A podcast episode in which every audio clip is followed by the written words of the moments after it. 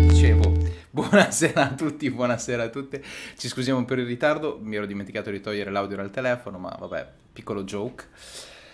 Molto bene, abbiamo avuto dei piccoli problemi tecnici, ma adesso ci siamo, per cui direi di non indugiare oltre. Come al solito il nostro appuntamento a tema psicologia e libri e questa volta Andrea ha deciso di tirarmi uno, una cosa che in inglese si chiama chip shot, in italiano si chiama colpo sotto la cintura, facendomi leggere un'opera eh, che sinceramente non mi ha fatto impazzire, ma perché come penso si sarà già notato, io e la Beat Generation siamo tipo eh, della Oie Mallorca su un ring, nel senso proprio non ce la posso fare, però giustamente come mi hai ricordato tu, eh, queste nostre mh, chiacchierate sono anche molto utili per uscire un po' dalla zona di comfort e mettersi un po' in discussione anche come, come lettori ora.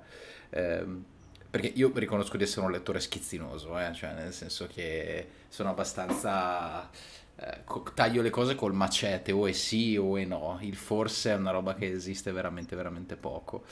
No, però alla fine leggi anche tu abbastanza in maniera, eh, non, no, eclettica no perché sarebbe troppo, però insomma leggi abbastanza cose eterogenee. Dopo ovvio che ho individuato un tuo filone preferito, però tutto sommato dai, non, non siamo così negativi. E secondo me, come con Wells, che anche lì avevi i tuoi dubbi, eh, anche se siamo su tutto un altro livello di letteratura qui, eh, credo che anche tu comunque abbia potuto trovare dei, dei punti di, di, interesse. Ecco. Assolutamente. In realtà, eh, vabbè, innanzitutto facciamo le presentazioni. Questa sera parliamo di eh, Kurt Vonnegut, parliamo di eh, Ghiaccio 9, titolo originale è Cat's Cradle. Um, un libro che eh, possiamo dire essere forse uno dei tra i più importanti che lui scr- ha scritto, forse solo dopo eh, Mattatoio numero 5, è giusto? Guarda, Mattatoio numero 5 in Italia, che sarebbe Slaughterhouse mm-hmm. number 5 in inglese, è quello che in Italia negli ultimi anni sta avendo più eh, visibilità forse come titolo, come circolazione anche nei vari eh, bookstagram eccetera eccetera. Però se devo dirti la verità, per quello che ho letto io, Ghiaccio 9 eh, credo sia la sua opera più riuscita. Mm-hmm. Okay. Ok, diciamo che abbiamo un'opera dove dentro c'è un po' di tutto, dentro c'è saggistica, potremmo dire un po' di, sa- di saggistica, ehm, dentro c'è un po' di c'è tanta narrazione, c'è sicuramente uno storytelling molto complesso, c'è quella cosa che mi fa diventare leggermente nervoso del saltare molto. Lui uh, salta meno rispetto ad altri perché la, la logicità interna dell'opera c'è, eh, però personalmente sono quelle cose che non, non so, non mi hanno fatto, non mi ha fatto in, impazzire. Il setting ha delle cose geniali e glielo riconosco, lo stesso concetto del ghiaccio 9 mi è piaciuto veramente tanto, così come... Ti, ti racconto la sua origine, non so se la conosci. Sono tutto orecchie. Fammi okay. ricredere anche se veramente oggi Oggi ti dico, mentre mi hai fatto ricredere pesantemente con Hemingway, e di questo devi essere molto fiero, perché io sono sempre stato un, un hater di Hemingway, ma per altri motivi, poi mi sono ricreduto, dopo abbiamo chiacchierato. Eh...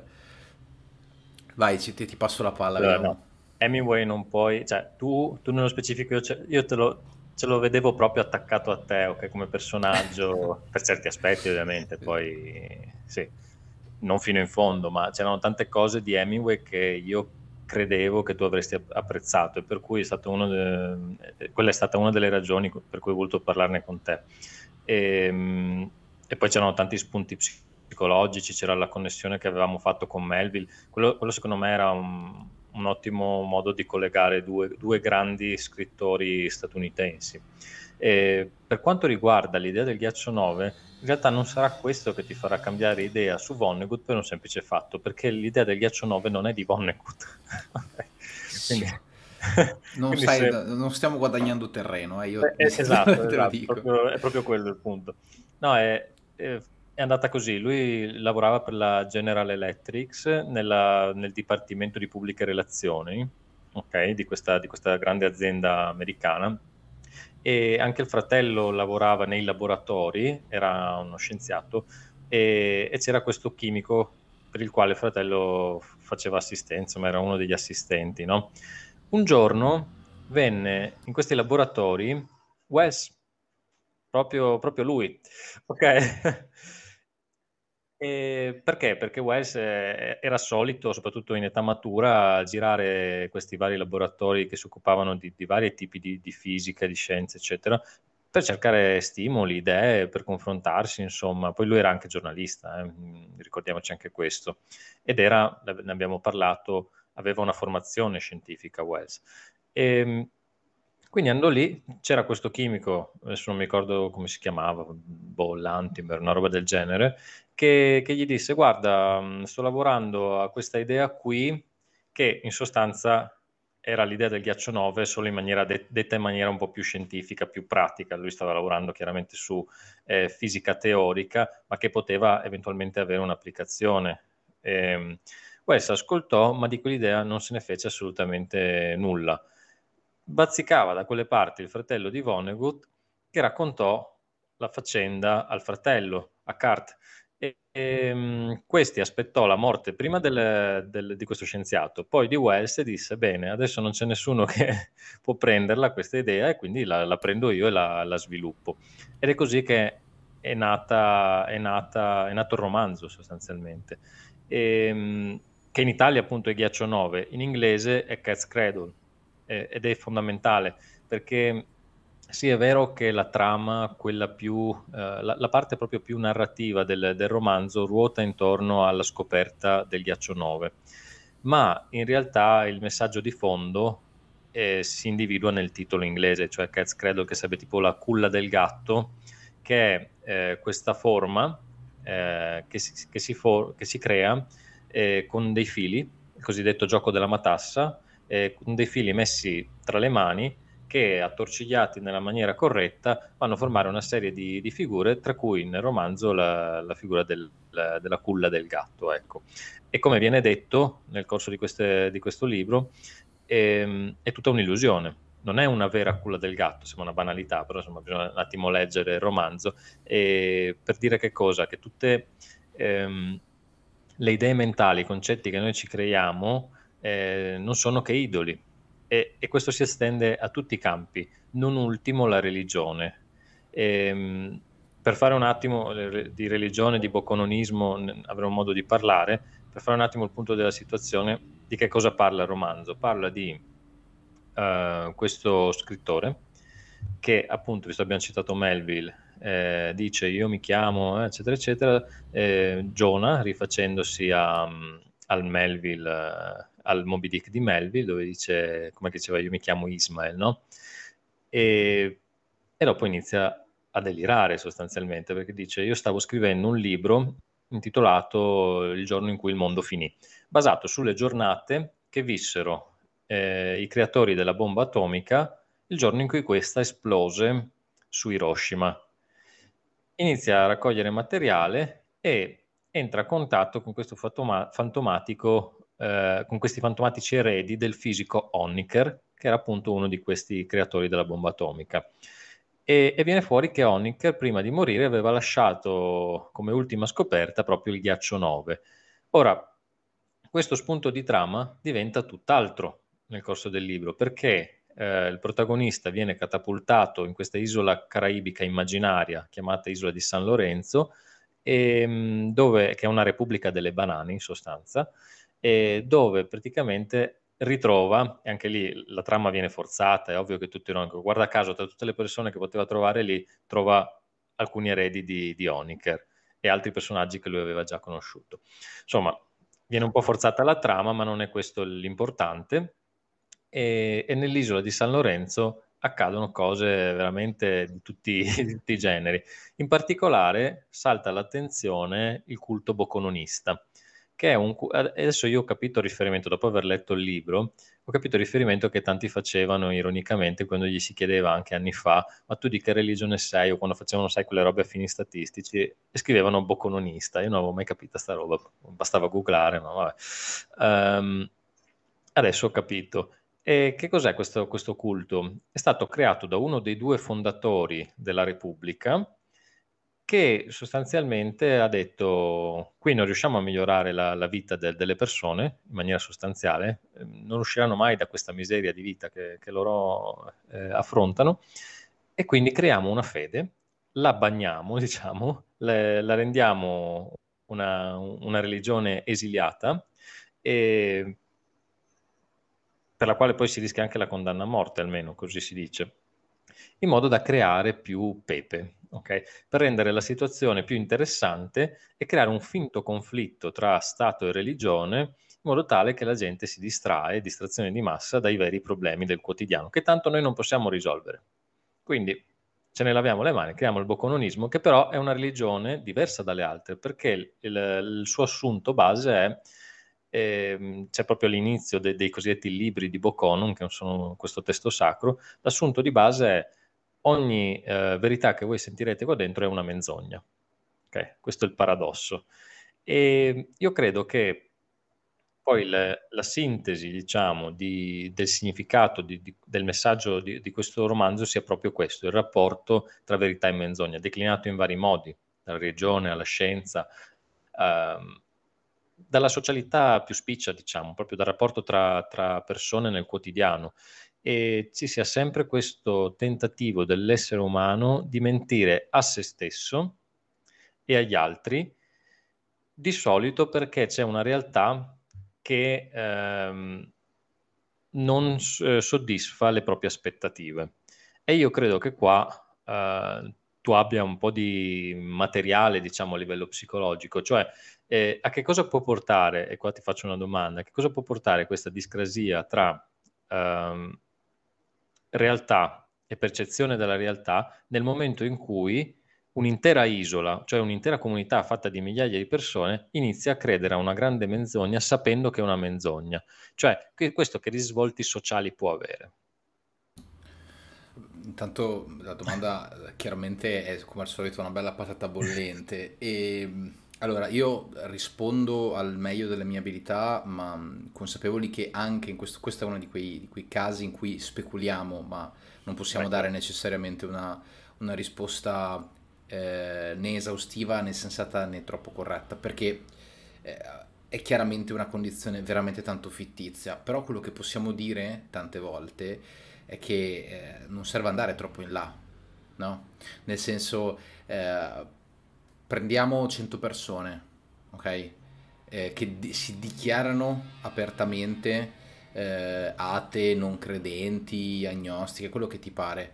Scommetto che almeno una volta nella loro vita, forse anche più di una, quelle persone hanno avuto timore di Dio in qualche modo, eh, ah, ho fatto qualcosa di male, ah. per cui anche se loro sono consapevoli che per la loro mentalità quell'idea lì è un'idea fittizia, per cui per me Dio non esiste, comunque io in alcune situazioni mi sono comportato come se Dio esistesse veramente, per cui ho creduto a una menzogna, perché la nostra mente eh, tendenzialmente ha avuto bisogno di creare ed evocare simboli per darsi anche dei, de, de, delle direzioni da seguire. Ora passiamo a qualcosa di magari un po' meno divinizzato, un po' più proprio anche magari no, spiccio. Eh, prendi un, un gruppo di ultra, tutti sappiamo che la violenza è qualcosa di negativo. Nella no, specialmente nella nostra società, che è una società che oramai non ha, non ha veramente bisogno della violenza, parlo di quella italiana, ok? Però loro credono che, che la violenza sia una cosa giusta. Possiamo apertamente dire che credono a una menzogna, o forse no, però se non lo vediamo da fuori, per noi loro stanno credendo a una menzogna. Ottimo.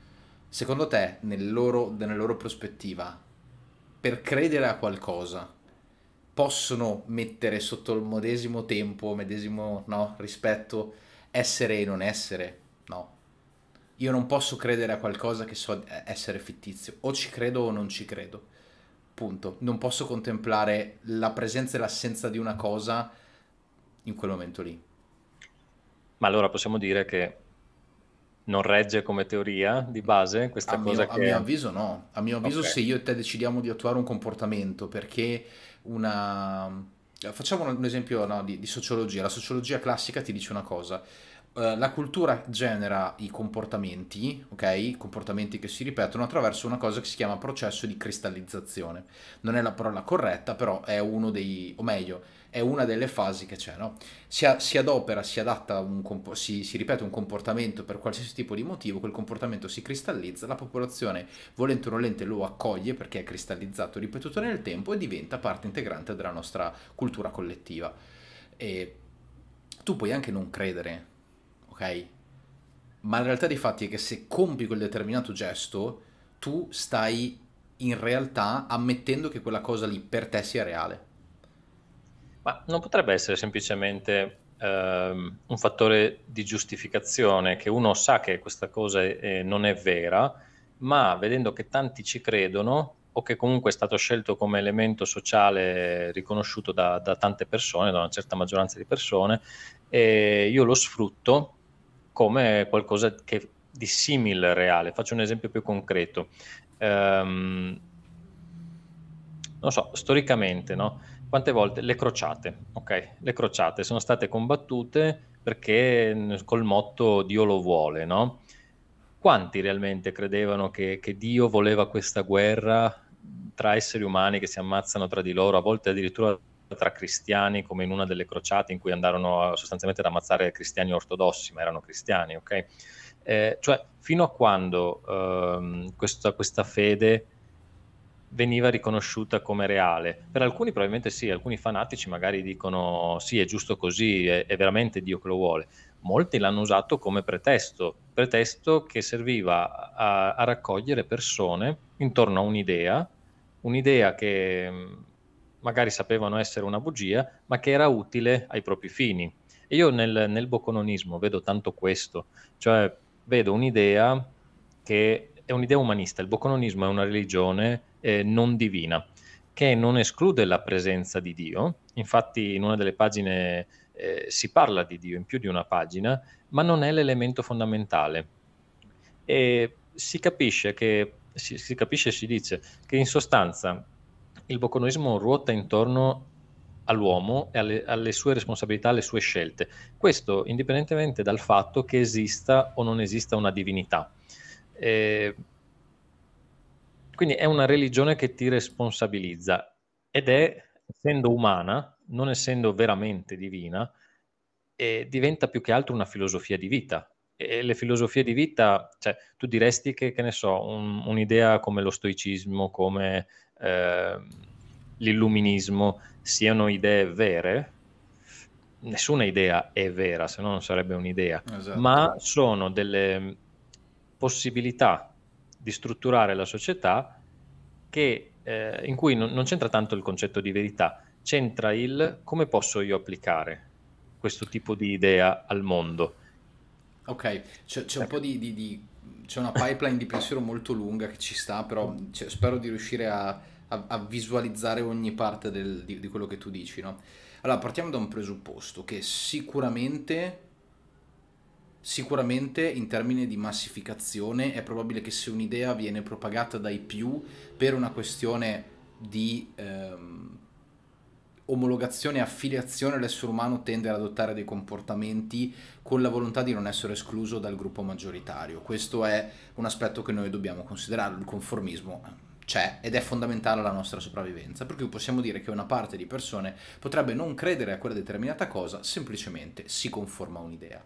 Però qui è qui che secondo me il valore psicologico dell'atto viene, viene, trova il suo massimo splendore. Se io domani vado in chiesa, ok, e prendo durante il, l'off, eh, l'offertorio, durante eh, la comunione, io mangio la particola, io posso non credere quello che sto facendo, ma mi sto comportando come se io ci credessi. Perché noi poss- non possiamo tanto valutare l'idea nel suo strato più solo l'idea nel suo strato più aleatorio, dobbiamo valutarla anche nel suo atto pratico. Per cui se tu, tu puoi anche dirmi, ah io sono ateo, che stronzata, sto, non sto facendo un cazzo, però stai prendendo, ok, quello che è il corpo di Cristo. Tu non puoi negare e um, confermare una cosa allo stesso momento, è un ossimoro. Infatti l'ossimoro che cosa provoca? Il dubbio provoca il blocco, cioè il, il flusso di pensiero, ah ok è un ossimoro, dice A per dire B. la nostra psiche è piena di queste cose, ma il significato, il valore è uno. Poi uno può essere d'accordo o non d'accordo, questo è un mio pensiero personale e resta tale.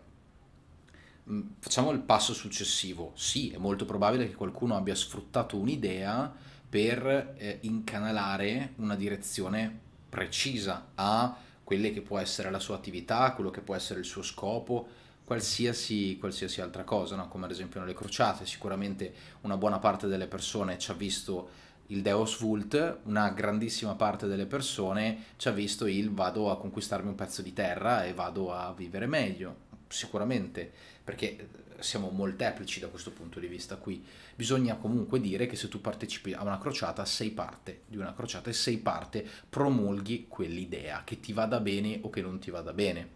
Faccio un esempio che mi viene in mente, eh, Full Metal Jacket, quando c'è il soldato Joker che ha la spilla della pace e gli dicono soldato io non ti permetterò di crepare con una spilla della pace sull'elmetto perché sei in Vietnam.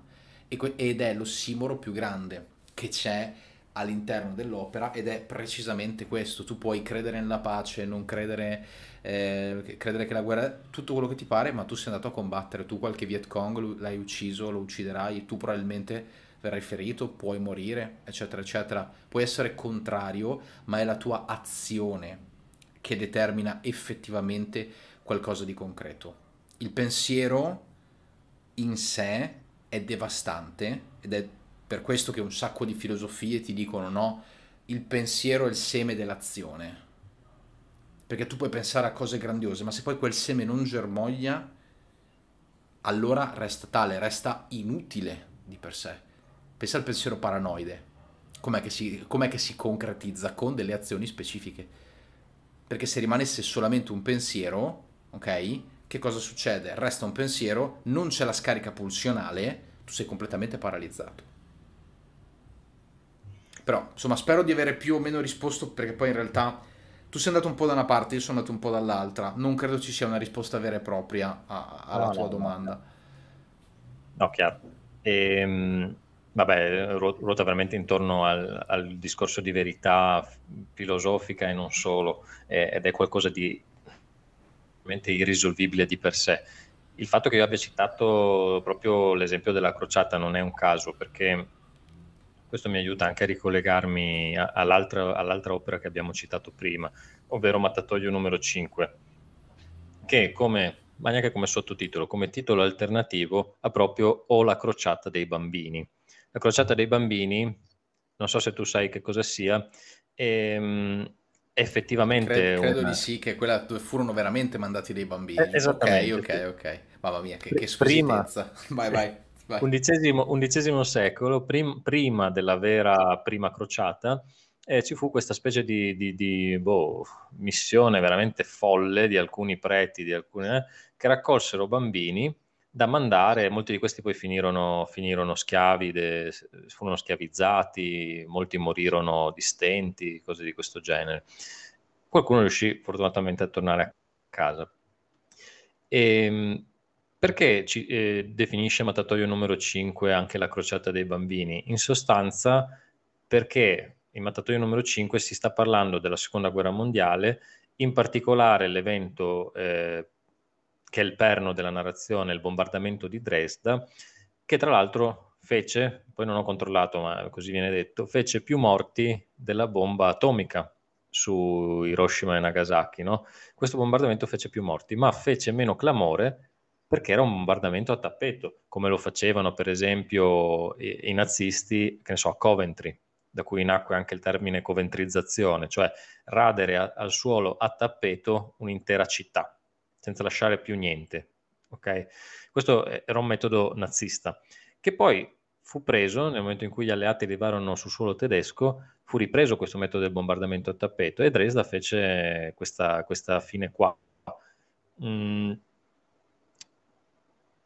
il, qual è il punto? Il punto è che noi abbiamo Ghiaccio 9 che eh, ruota intorno al discorso della mh, mm, bomba atomica e che è un punto di svolta storico eh, ma anche psicologico delle persone. Cioè da quando esiste la bomba atomica e noi siamo figli de, de, di questo mondo qua, non ce ne rendiamo conto, eh, qualcosa è cambiato. C'è un prima e un dopo la bomba atomica.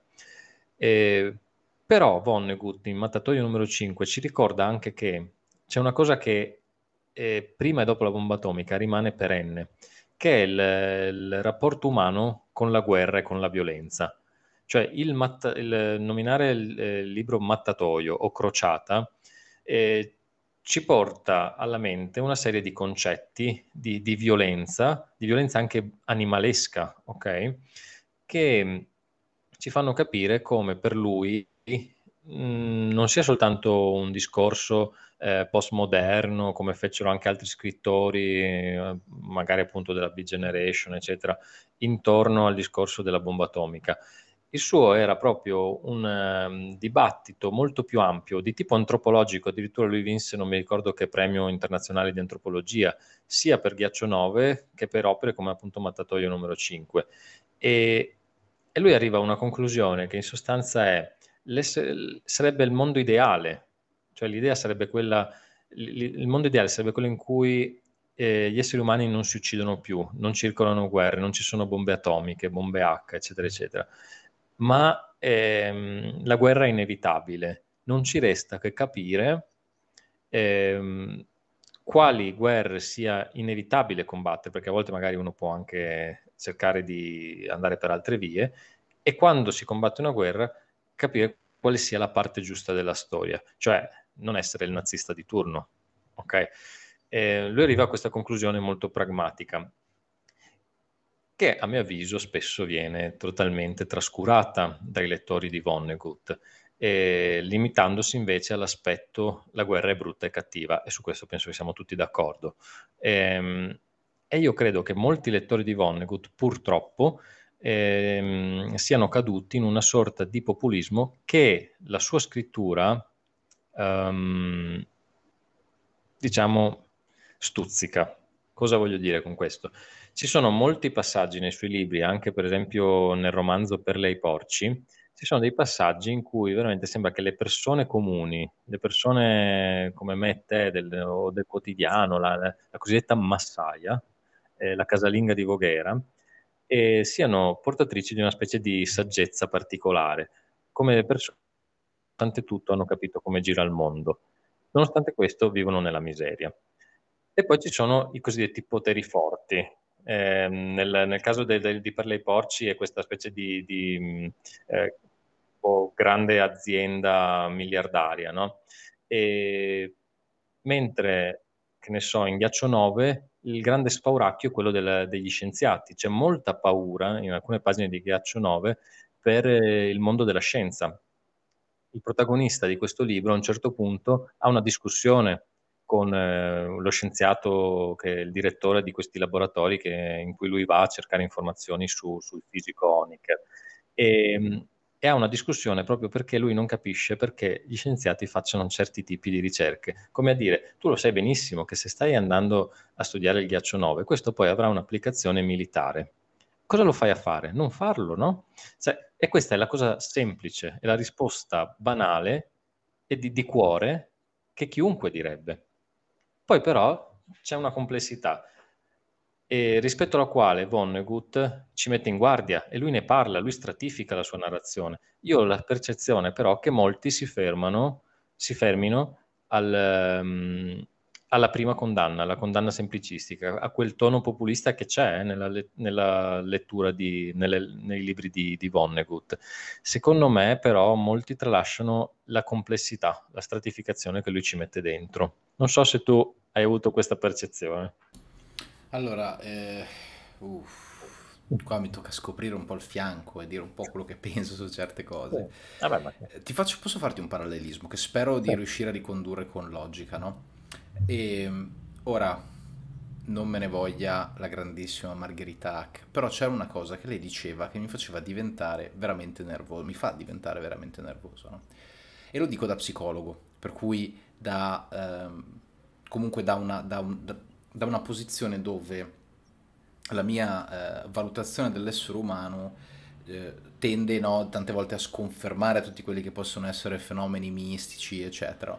Però mi ricordo che c'è una frase estremamente arrogante legata al fatto del noi atei non abbiamo bisogno di una divinità per comportarci bene. io l'ho fatta molto breve, no? Però è una delle citazioni famosissime che lei fa.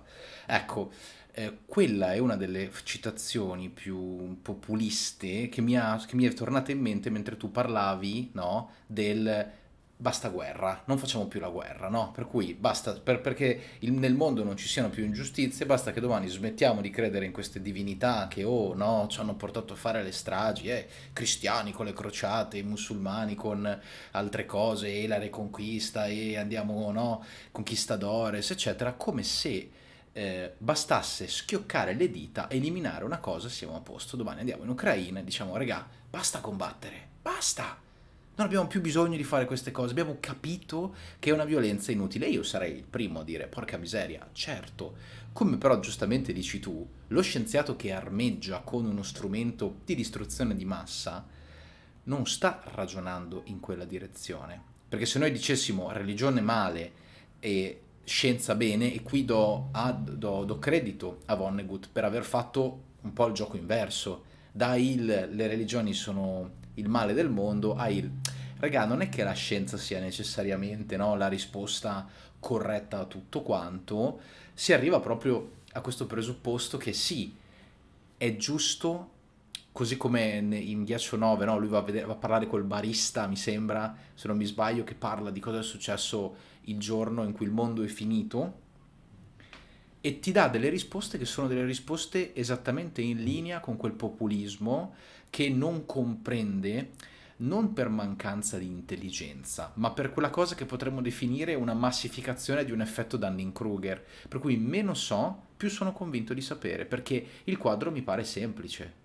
E da qui il, vabbè, ma cosa ci serve la religione?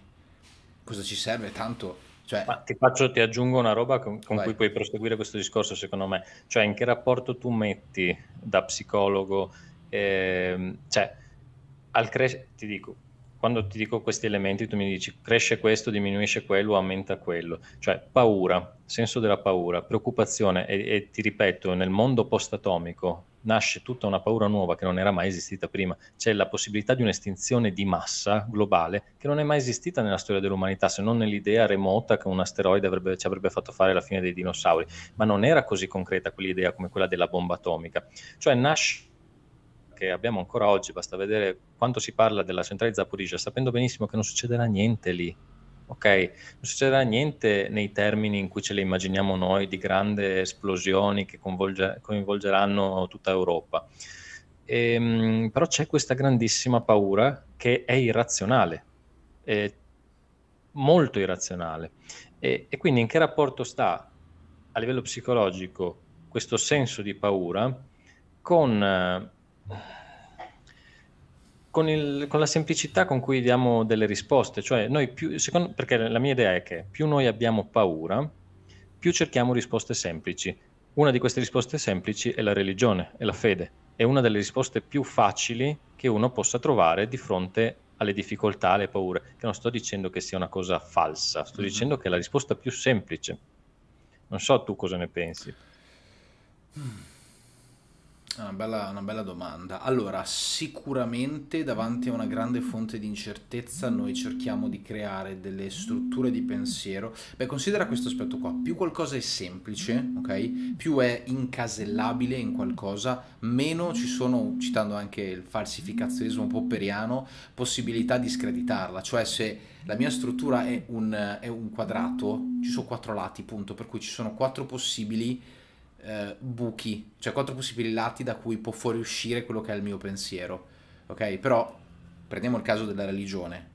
Se scoppia una bomba atomica e la possibilità è alta, un lato del quadrato, io rispondo, eh ma la volontà di Dio è grande e lui sicuramente ci salverà. Non è una risposta sufficiente, non è neanche una risposta, mi viene come giustamente dici tu, no, troppo complessa, però è una risposta efficace. E tante volte noi ci accontentiamo di quell'efficacia, non tanto con stupidità, ma perché siamo molto meno robusti di quello che crediamo, in termine non tanto te- nell'atto, nell'atto della sopravvivenza, ma nel pensiero del dover sopravvivere.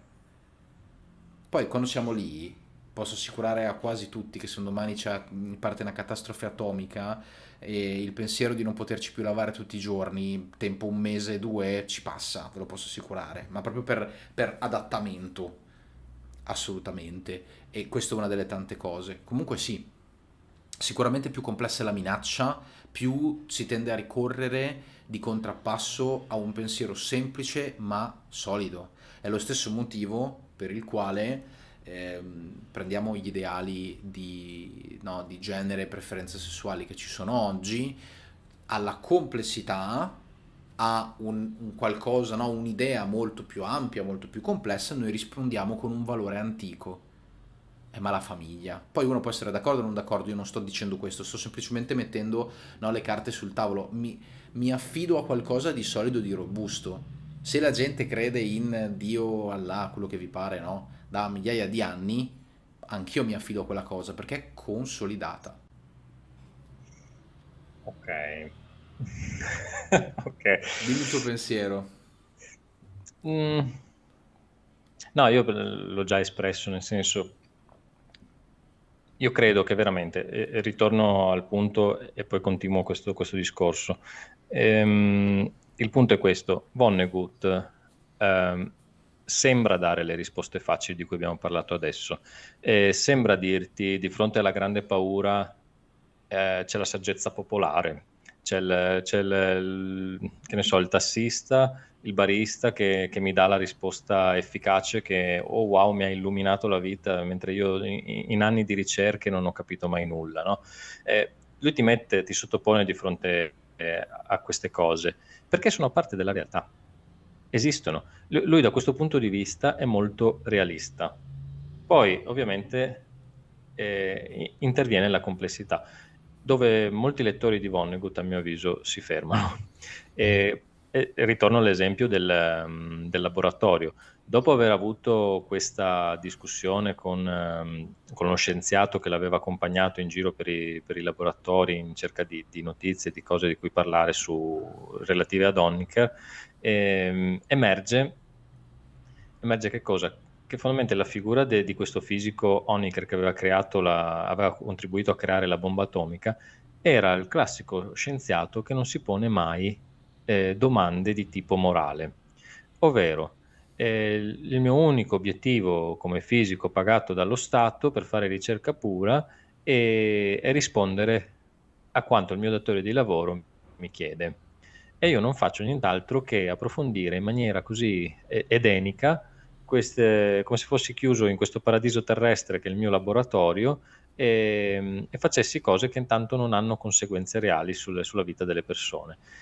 E cosa ci dice Vonnegut? Ci sta dicendo il problema è che esistono scienziati così. Il problema non è la scienza tout court, eh, non è la scienza in quanto tale, così come non è la religione in quanto tale il problema sono eh, nello specifico, e qui inizia la complessità, eh, sono i casi nello specifico, ovvero lui, eh, Vonnegut, ricalca la figura di, di Honecker proprio sullo scienziato che lui aveva conosciuto ai laboratori della General Electric, e quello che stava lavorando effettivamente su, sul concetto che poi divenne nel libro Il ghiaccio 9. E, e proprio quello scienziato che esisteva realmente era una di quelle figure, ci dice eh, lo scrittore Vonnegut, che eh, se ne strafregava di che cosa sarebbe accaduto con le sue scoperte, perché lui si stava occupando di ricerca pura pagato dallo Stato. Mm, e uno ti potrebbe rispondere, va benissimo, che male c'è eh, nel fare ricerca scientifica per il puro gusto della conoscenza, per amore della conoscenza. Ecco che subito sembra un grande ideale. Oppure, su un altro ambito, un ambito parallelo. Ehm, perché non fare arte per il puro gusto di farla, senza ricavarci eh, un profitto? Visto che l'arte è un qualcosa di così elevato, eh, la scultura, la, la scrittura stessa, eh, perché svilirla con il vile denaro? no? Molto cristiano questo pensiero, okay. eh, te lo okay, dico. Capito, capito. sì, sì. Ma, ma, vedi, sono tutte cose che allora, che tu faccia scienza, che tu faccia arte, eh, che tu faccia religione in qualche modo, ci sarà sempre chi ti dirà eh, che la puoi fare in maniera idealistica, che la puoi fare per il puro piacere di fare queste cose, di conoscere della bellezza e tutto quanto. Ora, tutte queste idee non reggono con la realtà, gioco forza non reggono con la realtà, con la quale ognuno di noi si deve interfacciare. Ed è questo, secondo me, il messaggio di fondo di, di Vonnegut, il cat's cradle, la culla del gatto, l'illusione. L'illusione è pensare che in ogni ambito, in ogni macro ambito che ho citato, ci possano essere eh, culle, eh, angoli di, di, benessere totalmente sconnessi, in cui le mie azioni, le mie azioni non hanno conseguenze.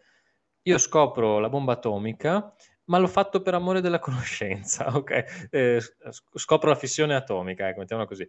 E, ehm, e questo non ha nessuna conseguenza. Cioè, io credo che alla fine eh, le opere di Vonnegut, in generale siano un grande eh, memento rispetto al facciamoci delle domande, e delle, poniamoci delle questioni morali. La scienza può essere bella, può essere invece molto distruttiva, c'è, non possiamo fare a meno di eh, continuare ad averla nel futuro, non possiamo essere luddisti, quello che c'è deve essere portato avanti in coscienza. E facciamo questo, ci sta dicendo Vonnegut, almeno io così l'ho letto, l'ho letto come un eh, poniamoci delle questioni morali che non hanno soluzioni semplici, ma poniamocele però. Non diamo le risposte semplici che dà il bocononismo, perché le risposte semplici che dà il bocononismo nel romanzo Ghiaccio 9 hanno delle conseguenze molto forti e si vedono nel finale. Sento che in realtà hai...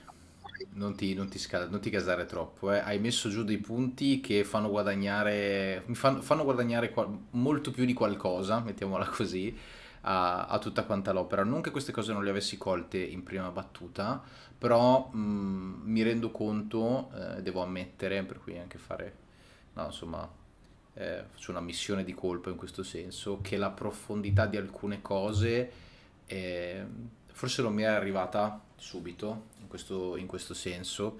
E ci sta, ci sta molto bene all'interno del quadro. Ehm, questa tua, secondo me, questa, questa, visione anche che ci lascia Vonnegut, questa volontà di eh, farsi le giuste domande e non lasciarci eh, cullare appunto dal vuoto delle semplici risposte, come quando c'è lo scienziato, stanno sempre parlando della bomba atomica, mi sembra, dove uno risponde all'altro, la scienza ha commesso il suo primo peccato e Honecker gli risponde la scienza non fa peccato, è al massimo cos'è il peccato mi sembra, eh, non, è, non, è, la scienza che fa il peccato ma è l'uomo che decide di utilizzare una cosa nel bene o nel male, che è una di quelle cose che mi, mi disse il, il, prete a messa quando avevo tipo sette anni, no? nel senso il coltello serve per tagliare una torta, tagliare una bistecca o pugnalare qualcuno, sei tu che scegli, no? quale delle, delle tre cose fare e secondo me qui c'è un punto, c'è un punto importante io dividerei il 50-50 la colpa, cioè c'è una, sicuramente una grande responsabilità individuale nella scelta delle proprie azioni e di quello che si fa, ok? Il mio famoso coltello, che in questo caso è una bomba atomica, no? sono consapevole che cosa possa provocare. Dall'altra parte la curiosità dell'essere umano, che qui più che curiosità è espressa quasi con...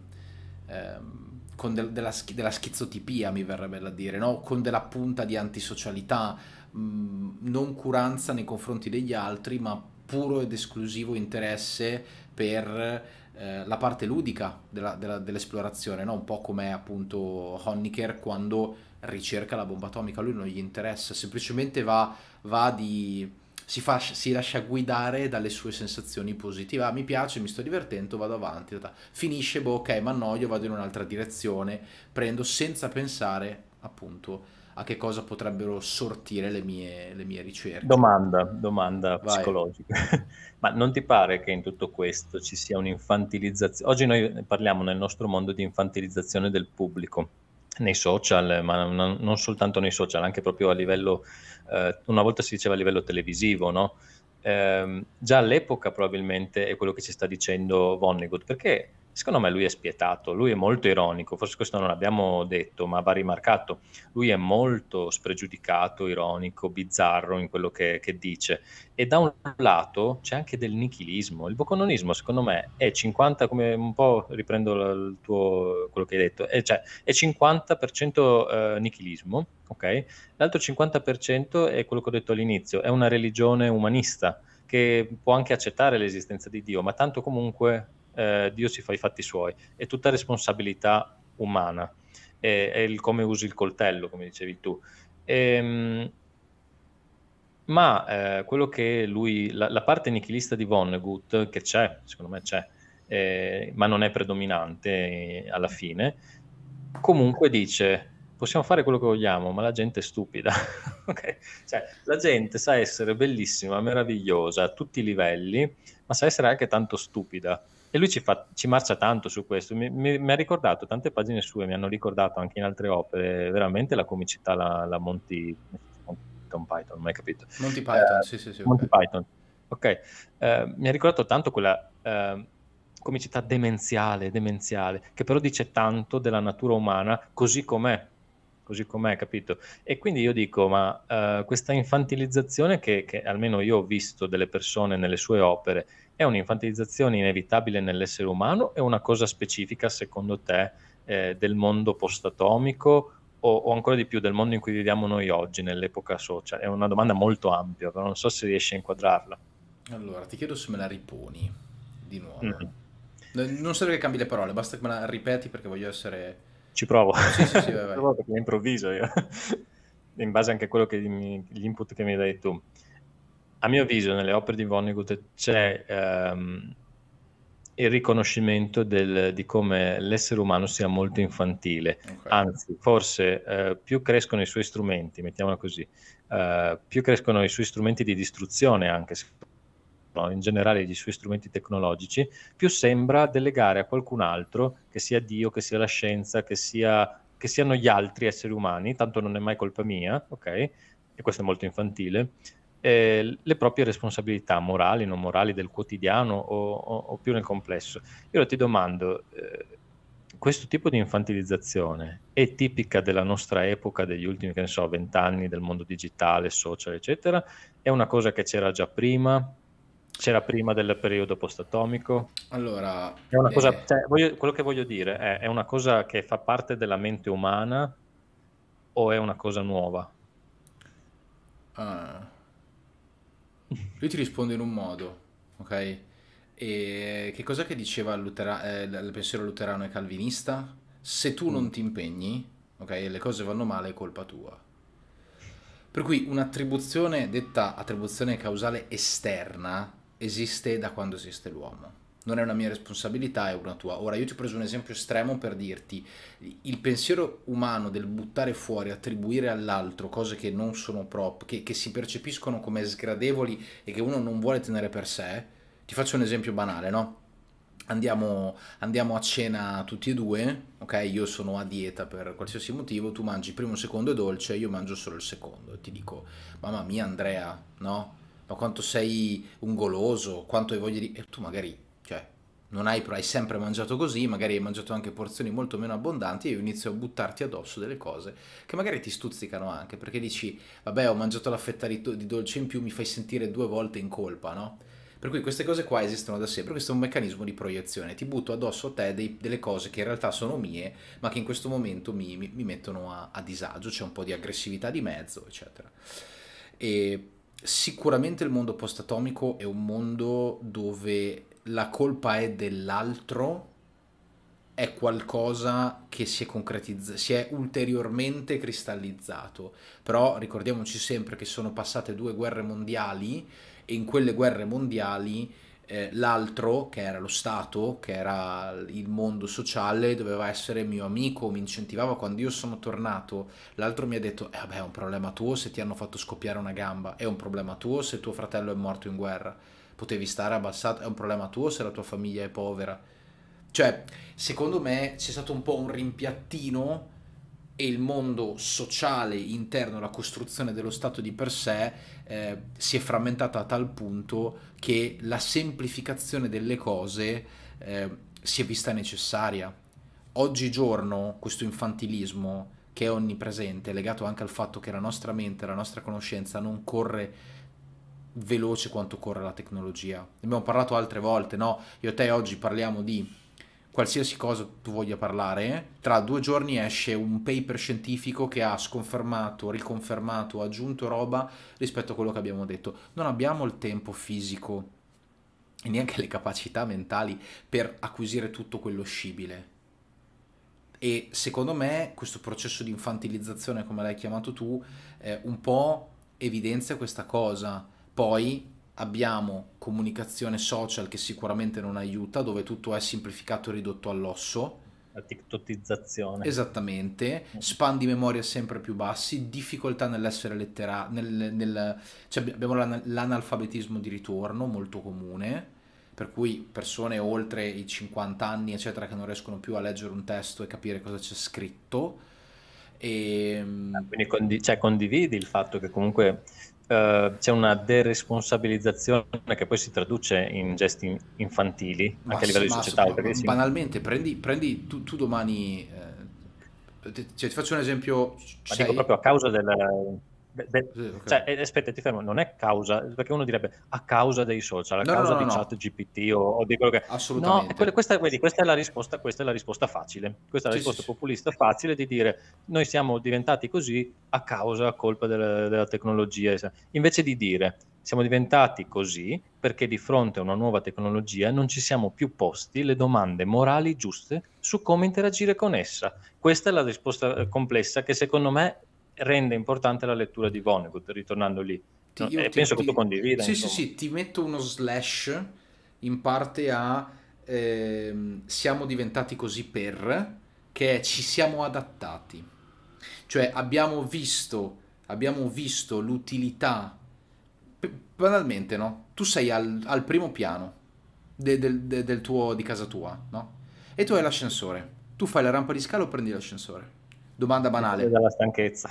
ok, prendi l'ascensore, per cui a un certo punto magari no, ti rendi conto che tu ti incentivi sempre di più a un compito facile, ma la possibilità di fare le scale ce l'hai, come dici tu, no? la responsabilità di scegliere se eh, eh, non aprire un libro e chiedere i riassunti delle robe a ChatGPT, oppure dire ok, mi sbatto, capisco, imparo, faccio eccetera. Poi il nostro cervello è anche un cervello, e questo lo dico sempre, che punta al paraculismo. Se noi possiamo ridurre il consumo energetico, lo facciamo perché potete dirmi quello che volete, come il concetto del razzismo, degli stereotipi, eccetera. Noi abbiamo innati, non tanto siamo razzisti innati, spero che questa cosa qua sia ben chiara, ma abbiamo dei meccanismi di semplificazione. Punto. E, ed è lo stesso motivo per il quale ehm, tante volte avete la giornata, la giornata storta, ok? E vedete la persona di un'altra etnia in macchina che vi taglia la strada o banalmente non vi ha tagliato la strada, non vi è piaciuto come ha preso la curva davanti a voi e lo insultate in base all'etnia, perché magari avete la giornata no. Tanto hanno fatto gli esperimenti, mi fa sempre ridere questa cosa, sulla soppressione degli stereotipi, hanno visto che le persone che no cercano sempre di sopprimere tutto, poi appena fanno andare, non, non, è veramente un, un un'eruzione di, di, di, di, stereotipi, insulti razzisti di qualsiasi tipo. Però, chiuso questa parentesi, quello che tenevo a dire è esattamente questo. Noi abbiamo una responsabilità. Quando, io, eh, quando tu fai, scrivi un post su qualsiasi cosa, no? E io ti rispondo, ah Andrea sei un coglione, non capisci un cazzo. Io ho la responsabilità di quello che sto facendo. Eppure, anziché creare uno scambio reciproco, ho scelto di insultarti, ho scelto la via breve è perché i social mi incentivano a...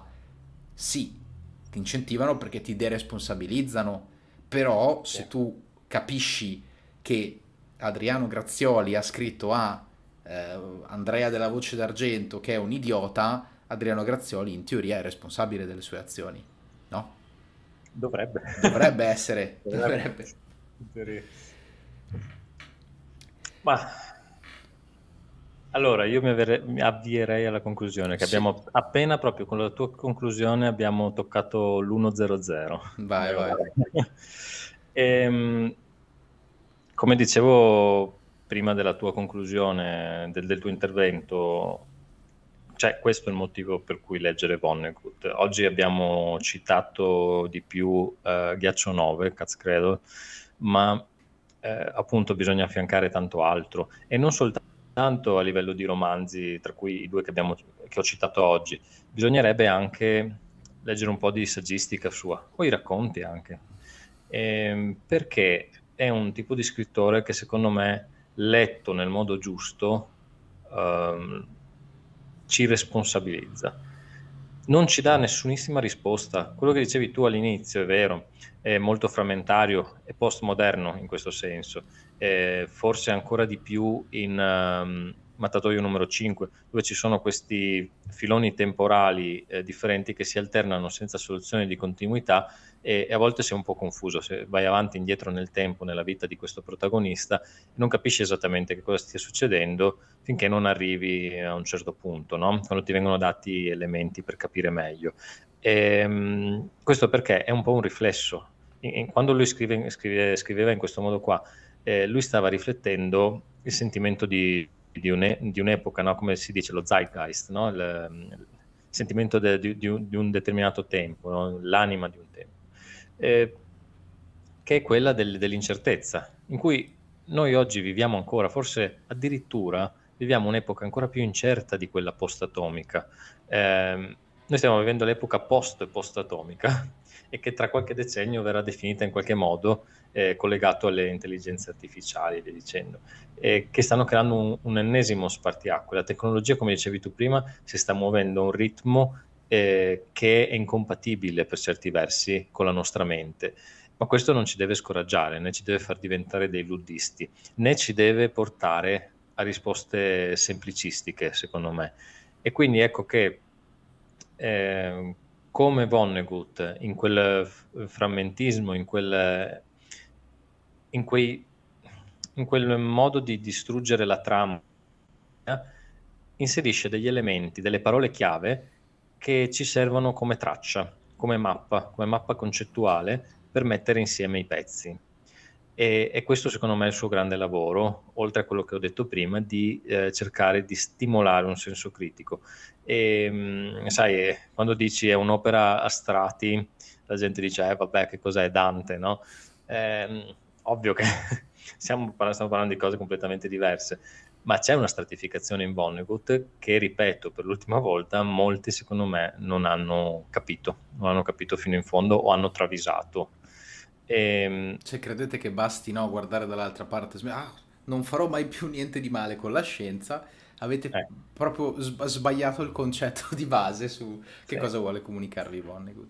Ma com- lo, stesso vale per, lo stesso vale per la religione. Ripeto, il boccononismo è una critica spietata alla religione, ma allo stesso tempo di dire vuoi una religione, deve essere una religione che responsabilizza l'uomo sia che tu creda o non creda nell'esistenza di Dio, sia che tu sia un ateo alla Margherita uh, Hack, sia che tu sia più fervente de- dei luterani o quello che è, sì, insomma. Sì. Poi io, e... io comunque... Sì. Vai, perdonami, finisci. No, no, no, finito, finito. Io Volevo aggiungo... fare la citazione, l'incipit. Ok, due cose al volo. La prima, per quanto mi riguarda, non tanto sono pronto ad accettare la distruzione derivata dalla scienza, ma sono sempre stato dell'idea che eh, l'evoluzione umana è letteralmente un ballo col diavolo, per cui è parte integrante della nostra... Noi abbiamo, cioè, abbiamo fatto quello che abbiamo fatto perché ci sono state delle conseguenze positive e negative.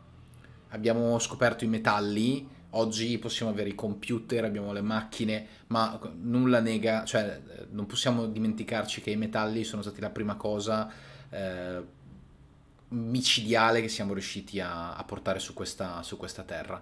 Perché il modo in cui una spada taglia non è il modo in cui una pietra, una pietra squarcia, punto. Questo è un dato di fatto. E seconda cosa, mm. prima abbiamo citato la crociata dei bambini. Per chi non lo sapesse, mi correggerai tu se non è corretto. La crociata dei bambini fu indetta in quanto eh, fu creata questa sorta di, eh, di, diceria secondo cui Dio avrebbe protetto dei bambini in quanto esenti dal peccato, cioè insomma esenti da qualsiasi peccato per cui... Era una delle giustificazioni, sì. Lance e frecce non avrebbero potuto squarciare questi bambini e invece come giustamente ricordavi tu, o sono stati massacrati o sono stati presi come schiavi. Però questo è, è un, un, tocco un po', no, per dire all'inglese delightful, per dire le, le magie che siamo riusciti eh, a creare, ecco, mettiamola esatto. così. Questo è quando l'idea pura viene messa in pratica, quando l'idea pura non viene mediata da, dalla realtà.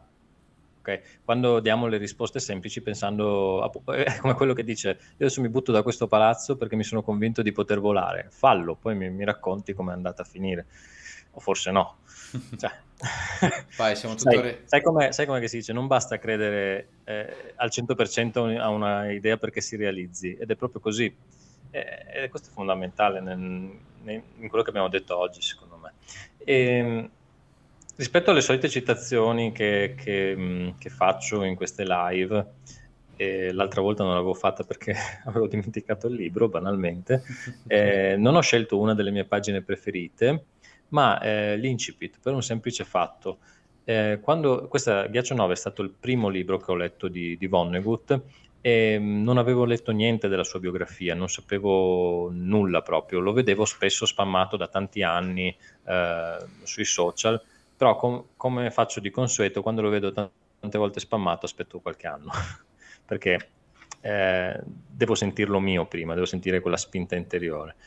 E, ehm, a parte il, quello che viene detto all'inizio, niente è vero in questo libro, è proprio l'incipit, diciamo, vivete di foma, che servono le bugie inoffensive, che vi rendono coraggiosi e gentili, sani e felici. Questi sono i libri di Bocconon, libro primo, virgola 5.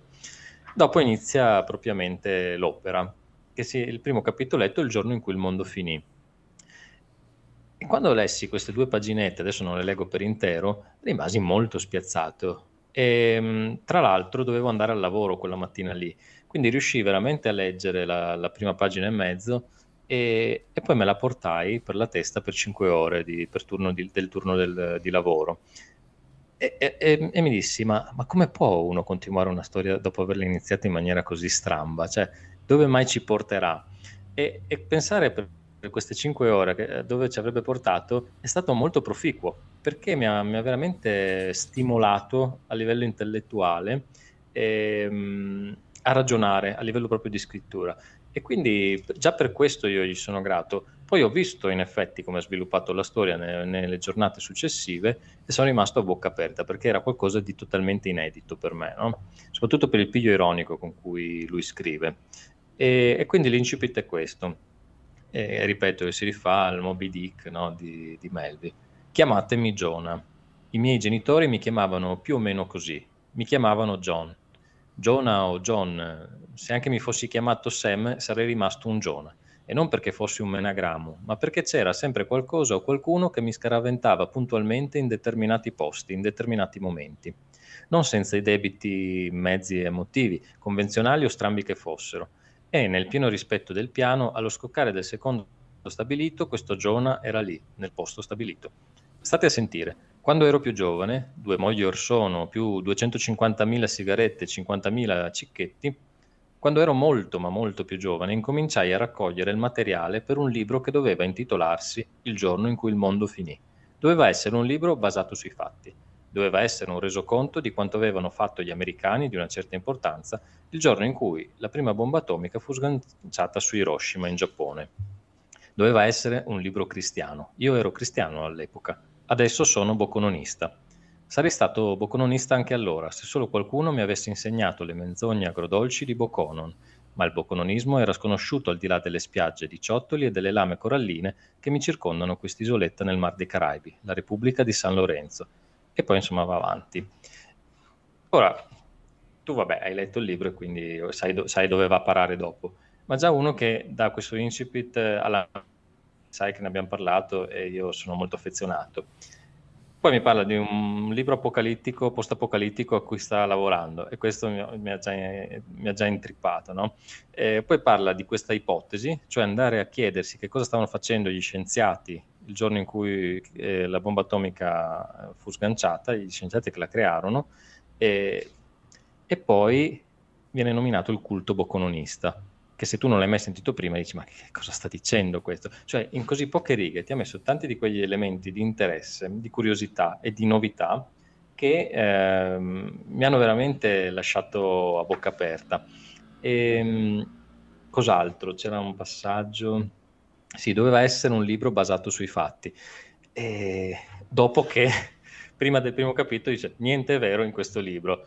Cioè, ti sta proprio prendendo in giro. A me quando ti prendono in giro così e molti poi ci cascano e magari tu invece cerchi di non, non farti fregare troppo, ma non ci riesci mai fino in fondo, eh, lo trovo un bel gioco, un bel gioco da parte di, di questo scrittore che mh, secondo me verrà canonizzato veramente tanto nei, nei prossimi anni.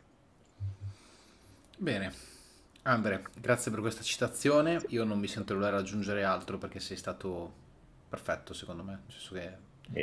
Sul, on, sul, on the, on, proprio sul, sul pezzo, mettiamola così.